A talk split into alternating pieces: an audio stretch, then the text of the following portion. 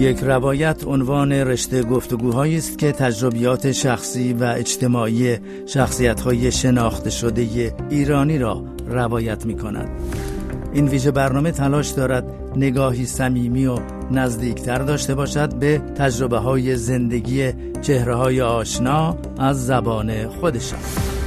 در برنامه این ساعت یک روایت با شبنم طلوعی بازیگر تئاتر و سینما کارگردان و نمایشنامه نویس ایرانی ساکن آمریکا به گفتگو می نشینیم شبنم طلوعی که پنج بار جایزه بهترین بازیگر نمایش در ایران را در کارنامه هنری خود دارد به علت اعتقادش به دیانت بهایی و محرومیت های ناشی از آن در سال 1383 از ایران خارج شد.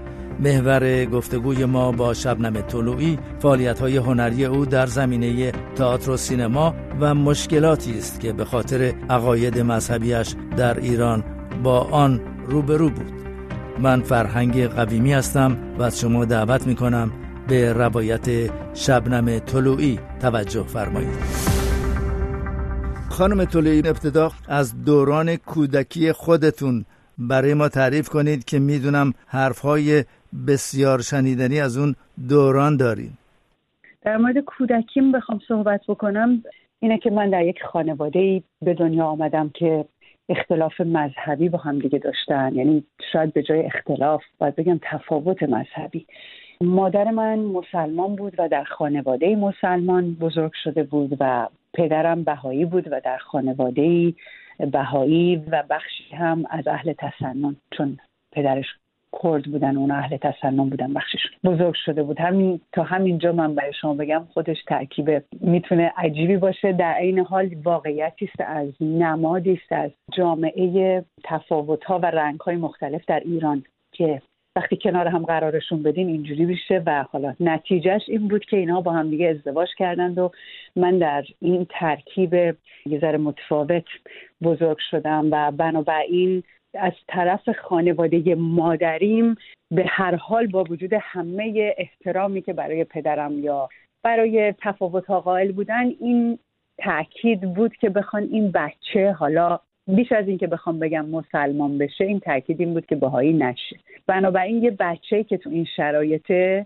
مثل اون قصه دایره گچی قفقازی برشت اون وسط قرار گرفته و یکی داره از این ور میکشتش یکی داره از اون ور میکشتش. بی اینکه بخوان بهش آسیبی بزنن به قصد خیر و سعادت در تصورشون. و خب این بچه با تمام این سوالات و این افتخیص ها و تنش ها داره بزرگ میشه دیگه. کودکیمو بخوام یه تصویری براتون بدم خیلی هم طویلش نکنم شاید همین این باشه. و حالا یک گریزی اگر ممکنه بزنیم به سال پنجاب و هفت که شما یک دختر هفت ساله بودین که انقلاب ایران رخ داد و ظاهرا تاثیر عمیقی هم بر شما و زندگی خانوادگی شما گذاشت. پیش از اون اما یک اشاره بکنید به روزهایی که شبنم کوچک قبل از انقلاب فارغ از بسیاری از مسائل روزهای متفاوتی داشت. به عنوان کودک چیزی که یادم میاد از دوران قبل از انقلاب این بود که خب ما مدرسه مختلف می‌رفتیم دختر و پسر با هم دیگه. همه چیز یه حالتی داشت که امروز اگه راجع به صحبت بکنیم مثل افسانه است. ولی به محض اینکه پامون رو می‌ذاریم از مرزهای جامعه تحت فشار یا مذهب محور بیرون و میریم تو کشورهای لایک می‌بینیم اه اونجا هم همین جوریه یعنی ما اون چیزی رو داشتیم زندگی می‌کردیم تا قبل از سال 57 که بعدها در مهاجرت اجباری در بزرگسالی دیدیم که همه دارن اینجوری زندگی می‌کنن یا بچه هامون دارن امروز دارن همون شکلی که ما تا پیش از هفت سالگی زندگی می‌کردیم زندگی می‌کردن. من یادمه که ما توی مدرسه تغذیه رایگان داشتیم. مدرسه خاصی هم نمی‌رفتم. یه مدرسه می‌رفتم در خیابان بهار. مدرسه یعنی خارجی و بین المللی و از این چیزام نبود. و می‌دونم که اون تغذیه رایگان رو تمام مدارس داشتن. دست بیسکویت بود و یه دونه شیر که هیچ کس بدون صبحانه سر کلاس حاضر نشه یا کسی اگر که امکان مالی نداره گرسنه نمونه در زنگ تفریح ها و بتونه یه تغذیه داشته باشه. یعنی به همه این چیزا فکر شده. من یادم این شیرا رو میذاشتن و دو پایی میپریدن روش و این مثل بمب منفجر میشه انقدر زیاد بود و انقدر هنوز شاید آماده نبودن یا تو خانواده ها بهشون یاد داده بودن که اینجوری اعتراض بکنید یا هرچی من نمی‌دونم و خیلی شگفتی آور بود. من دو سال در کودکیم به دلیل اینکه پدرم داشت عالی ارتش می‌دید در امریکا. خیلی بچه که بودم ما در امریکا زندگی می‌کردیم بعد برگشتیم ایران و یک دو سالی هم طول کشید تا اینکه انقلاب شد. در حال در اون دو سال که اون خاطرات رو دارم اینجوری با تلویزیون برنامه رنگارنگ نشون می‌داد و آدم ها با هجاب بودن و بی هجاب بودن کنار هم تو خیابون. مادر بزرگ من یک خانومی بود که همیشه در منزل یک روز در هفته یک حاج رو دعوت می‌کرد به اسم حاج آقا کمره که بعد انقلاب ایشون فامیلش رو کرد آیت اللهی و ایشون میآمد و یک پولی می‌گرفت یک جزء قرآن رو می‌خوند. یادم نمیشه اتاقی که بهشون گفتن مهمانخانه. میشه اونجا اینو می‌خوند و همون موقع خاله من داشت آرایش می‌کرد که بره دانشگاه کالج امریکایی و مامان من اون طرف داشت اولد سانگ خودش رو گوش می‌کرد و منم داشتم تو حیات ترانه داریوش میخوندم و پادوچرخه می‌زدم. همه اینجوری داشتیم کنار همدیگه زندگی می‌کردیم. همسایه کناریمون یه مادامی بود که ارمنی بود می‌رفتیم پیشش رو معاشرت داشتیم و فال می‌گرفتیم. اون بر خونه حاج آقا فلانی بود که با هجاب بود و دو تا همسر اتفاقا داشتون همه با هجاب همه داشتیم یه جوری در کنار همین رنگ رو بخوام بدم برای مخاطبین شما از اون دوران. برای من کودک این شکلی بود. همه داشتیم کنار هم زندگی می‌کردیم تا اینکه رسیدیم به سال 57 همونطور که اشاره کردین پدر شما از افسران دوره پهلوی بودند و پس از انقلاب با درجه سرهنگ دومی از ارتش اخراج شدند و در واقع در این دوران زندگی شما ناگهان دچار یک دگرگونی غریبی شد. چه احساسی داشتین؟ چه اتفاقی افتاد؟ یادتون هست؟ بله کامل. ببینید در خانواده من یه پادگان افسر بود. یعنی دایی من افسر گارد بود. آخرین در واقع افسری است که در گارد مونده بود و وقتی که رسیدن این حضرات که اونجا رو تسخیر بکنن ایشون بود و مقاومت کرد و خلاصه پرویز زنگیفر شوهر خاله من در پادگان جی فرمانده پادگان جی بود. ایرج سالاری. عموی من رئیس کلانتری چهار بود کیومرس توری و پدر بزرگم خودش علی زندیفر ایشون یک مهندس ارتش بود. دوروبر ما همش فضا اینجوری بود. حالا البته ایشون فوت کرده بود. پدرم هم که افسر اداره دوم بود. و ما قرار بود که بریم ایتالیا به خاطر اینکه پدر من قرار بود وابسته نظامی بشه در ایتالیا. و ما به خاطر همین حتی وقتی که از امریکا برگشته بودیم می‌دونستیم قراره بریم جای دیگه. حتی منزلی خونه ای نخریده بودن. حالا به دلیل اختلافات مذهبی هم که بود من و مادرم خونه مادر بزرگم بودیم پدرم جای دیگری بود ولی هر روزم همدیگر می‌دیدیم چون می‌دونستیم این بودن موقت قراره بریم ایتالیا. منم یه بچه هفت ساله و بعد من یادم میاد که یه ذره مونده بود به انقلاب در یکی از این خانه های سازمانی ارتش ما رفتیم موقتا ساکن شدیم و یک روزی در عین حال که داشتیم تازه من یادمه که پدرم اومد خونه و گفت از اداره دوم تا خونه رو پیاده آمدم. و همه چیز تمام شد. و این همه چیز تمام شد واقعا همه چیز تمام شد. یعنی در کل خانواده ما همه چیز شکل دیگری گرفت. و من یادمه که فردای انقلاب همه جمع شدن همه نشسته بودن. می‌دونستیم که الان یکی از بستگان رو که ایشون هم سرهنگی بود ایشون رو گرفتن که بعد چند روز بعد فهمیدیم. اعدامش کردن. یعنی یه دفعه زندگی این شکلی شد که من دیدم ای اون عکسا و سلام نظامی با شاه و که در خانواده ما می‌گفتن علا حضرت. همه اینا دیدم اونا همه اومد پایین از در و دیوار. یه چیزایی پاره می‌شد یه نگرانیایی بود. بعد پدرم میگه خواسته می‌شد.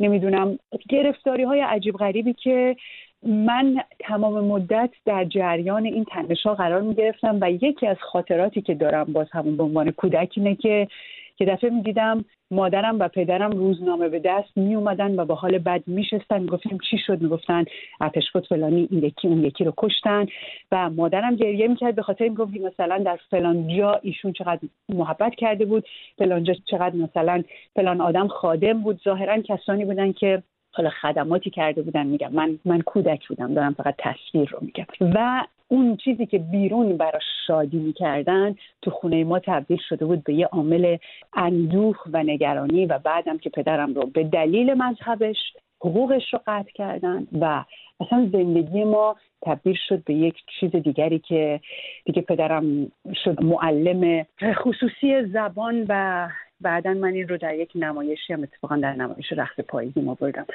معلم خصوصی زبان شد و بنزین و جنگ شد نمی‌دونم کپانی شده بود. من یادمه که کیلومترها پیاده می‌رفت و بره درس زبان بده یک پولی بگیره.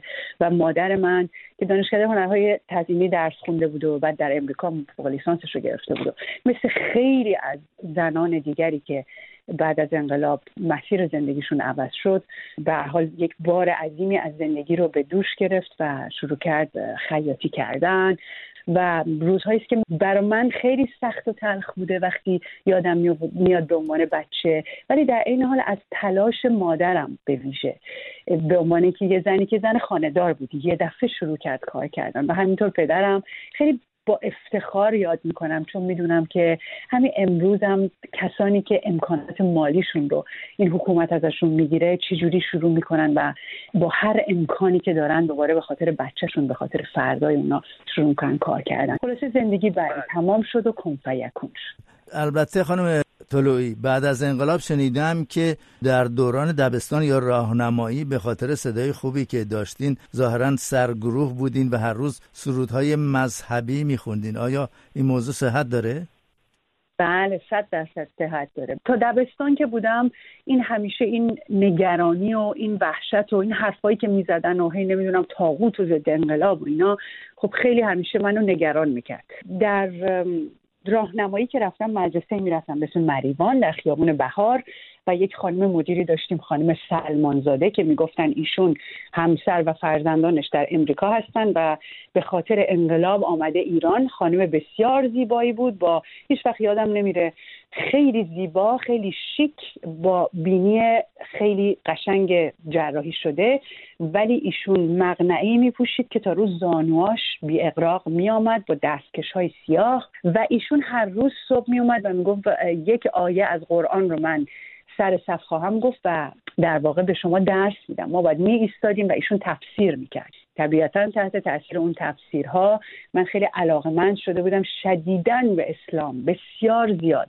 و یادم که حتی از مادر بزرگم خواستم و یک مغنعه توسی کمرنگی برام درست کرده بود. هجاب حتی میذاشتم یعنی به طور جدی منتها نه در خانواده در راه مدرسه. یعنی جرئت نمی‌کردم تو خانواده اینو مطرح بکنم ولی در راه مدرسه خیلی مغنعم رو به دلیل باوری که تو سرم رفته بود می‌دادم جلو چون فکر می‌کردم که این موهای من تک تک خواهد اومد بیرون و در روز قیامت میاد بر علیه من شهادت میده و من از این موام آویزون می‌کنن و میسوزونن. این خزعبلاتی بود که به ما یاد می‌دادن و من هم باور کرده بودم.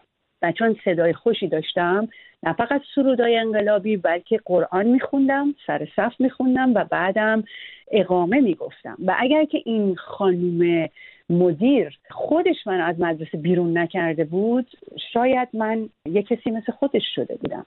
ولی ایشون به هر دلیلی که در مغزش بود خوشبختانه چون که در سر کلاس دینی وقتی که راجع به برابری و عدالت در جامعه اسلامی ایران صحبت شده بود من سوال کرده بودم پس چرا اقلیت های مذهبی رو از کار بیکار می‌کنن و معلم دینی رفته بود این گزارش رو داده بود؟ ایشون راجع من تحقیق کرده بوده فهمیده بود از خانواده دارم میام که باهایی هستن و علا رقم اصلا یعنی ناآگاهی من نسبت به اینکه من حتی بخوام از دایره مسلمانیت ایشون بخوام خارج بشم ایشون من رو دیگه ثبت نام نکرد برای سال بعد. یعنی با اینکه نمره هم عالی بود به مادرم گفت که ما فهمیدیم که این پدرش باهایی هست و سوالی کرده و دیگه اینجا راش نمیدن. و هرچی هم مادرم اصرار کرد که این دوستایی داره که از کودکی باشون بوده و آسیب می‌بینه گفت نخیر باید ببریدش جای دیگه.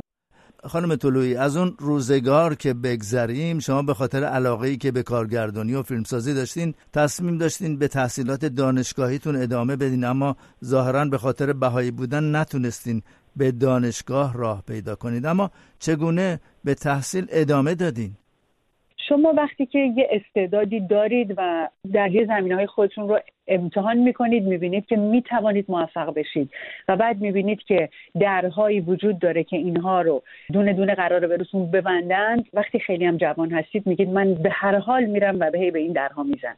شاید یکیش برون باز شد. به خاطر همین من از 18 سالگی با نوشتن داستان در مجله سروش شروع کردم که داستانم هم چاپ شده پنج داشت در همون مجله. بعد اومدم و به من گفتن صدای خوشی داری. رفتم برای دوبله و رفتم نمی‌دونم عضو کانون گویندگان تازه در خیابان بهار هم راه افتاده بود اونجا. شدم حتی کارت هم رو هنوز دارم. رفتم و بعد اونجا همین آقای اسماعیلی عزیز که اخیرا از این دنیا رفتن ایشون آمدن و یک فرمی به من دادن من پر بکنم که اونجا سوال از مذهب داشت و هیچ وقت یادم نمیره. از فرق سرشون عرق میریخت روی صورتشون و پاک می‌کردن با دستمال و می‌گفتن من شرمندم نمی‌تونی چون که تو بهایی هستی کار بکنی. هیچ وقت حال ایشون رو من یادم نمیره. اون در هم به حال برون بسته شد و بعد به من یک دوستی زنگ زد گفت یه جایی هست اسم مرکز آموزش فیلمسازی در باغ فردوس. گفت اینجا تا سال گذشته ستون مذهب داشته و این رو امسال برداشتند. چون حالا دیگه مدرک معادل میده از وزارت ارشاد و کنکورش در فلان تاریخ بنابراین دویدم و پریدم و رفتم کنکور دادم. یه کنکور دو مرحله یه پیچیده هم داشت و قبول شدم. اونجا بود که من رفتم درس فیلمسازی خوندم. و بعد در همونجا هی به من پیشنهاد بازیگری شد. اونجا من اومدم در کانون تئاتر بانوان در تالار مهراب بازیگری هم یاد می‌گرفتم. بعد با کسی آشنا شدم که ایشون دانشجوی تئاتر بود. بنابراین اومدم و فهمیدم چجوری تو تئاتر میشه کار کرد چجوری متن میشه ارائه داد. و خلاصه از اون استعدادی که قبلا می‌دونستم هست که داستانام چاپ شده بود برای نمایش نویسی استفاده کردم. و اومدم و وارد فضای تئاتر شدم. مرکز فیلمسازی درسم که تموم شد مدیر مرکز فیلمسازی به من گفت مدرکت رو میدم ولی تو به دلیل اینکه ما شنیدیم همیشه هم یه کسایی هستن که محبت می‌کنن و میرن خبر میدن راجع زندگی آدم. ما شنیدیم که تو بهایی هستی بنابراین تو هیچ وقت نمی‌تونی اینجا فیلم بسازی. به خاطر همین من دیگه تمرکزم رو گذاشتم روی تئاتر. ده سال کار کردم تا اینکه جلوم گرفته شد و قصهش تکراری. و تو همین تئاتر شما پنج بار هم جایزه بهترین بازیگر رو به دست آوردین. این چجوری امکان پذیر بود با اون شرایط خاص؟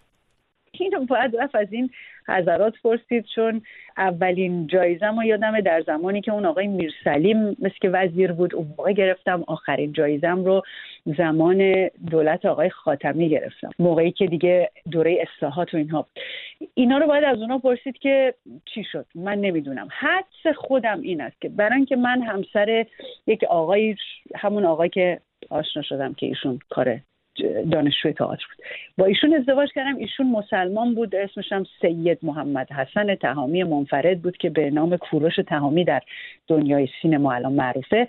من با ایشون ازدواج کردم. بعدم اصولا من خانواده مادریم دی متاسفانه بعد از انقلاب حتی خانواده شهید هم شدن چون پسرخاله عزیزم در عملیات کربلای پنج شهید شد و خب خالم اینا همه مسلمانن. من گمان می‌کنم خودم هستم اینه. شاید مجموع این چیزا باعث می شده که اگر که گزارش یا چیزی هم می‌شده گمان بشه که گزارش مثلا درست نیست یا هش ولی وقتی که من در تلویزیون کار کردم و ممنوع کار شدم یعنی اونجا بر اولین بار من رو حراست خواست و گرفتاری های اساسی پیدا کردم در تئاتر من رو رئیس مرکز هنرهای نمایشی خواست و در مورد این مسئله ایشون به من گفتش که من از چند سال قبل در این مورد شنیده بودم ولی در اسلام اصل بر براعته. بنابراین من گفتم تا زمانی که به خودم اثبات نشه ایشون می‌تونه کار بکنه. و یک نکته دیگه به من گفت گفت ما مدیران دولتی مدام داریم از طریق همکارهای افراد گزارش می‌گیریم. یعنی نه لزوما حراست ها خود همکارا میرن برای هم دیگه می‌زنن. یکی میگه این فلان چیزو می‌کشه یکی میگه این تو مهمونی بوده یکی میگه این خانوادهش مجاهدن. همه دارن برای هم دیگه می‌زنن. اون در حیطه قدرت یا سلامت نفس یا وسعت نظر ماست که به این نامه ها توجه بکنیم یا نکنیم. بنابراین اینم نکته جالبیه. من دلم می‌خواست که حتما اینجا این رو جای دیگه نگفتم. دوست داشتم با, با شما آقای قویمی در برنامهتون این رو بگم. و ایشون گفتن که تا ما هستیم شما فعلا می‌تونی کار بکنی برای اینکه هیچ بروزات مذهبی ما از شما ندیدیم و با همه افراد دیگری که هستن برابری. بنابراین دو سال بعد هم من دوباره کار کردم.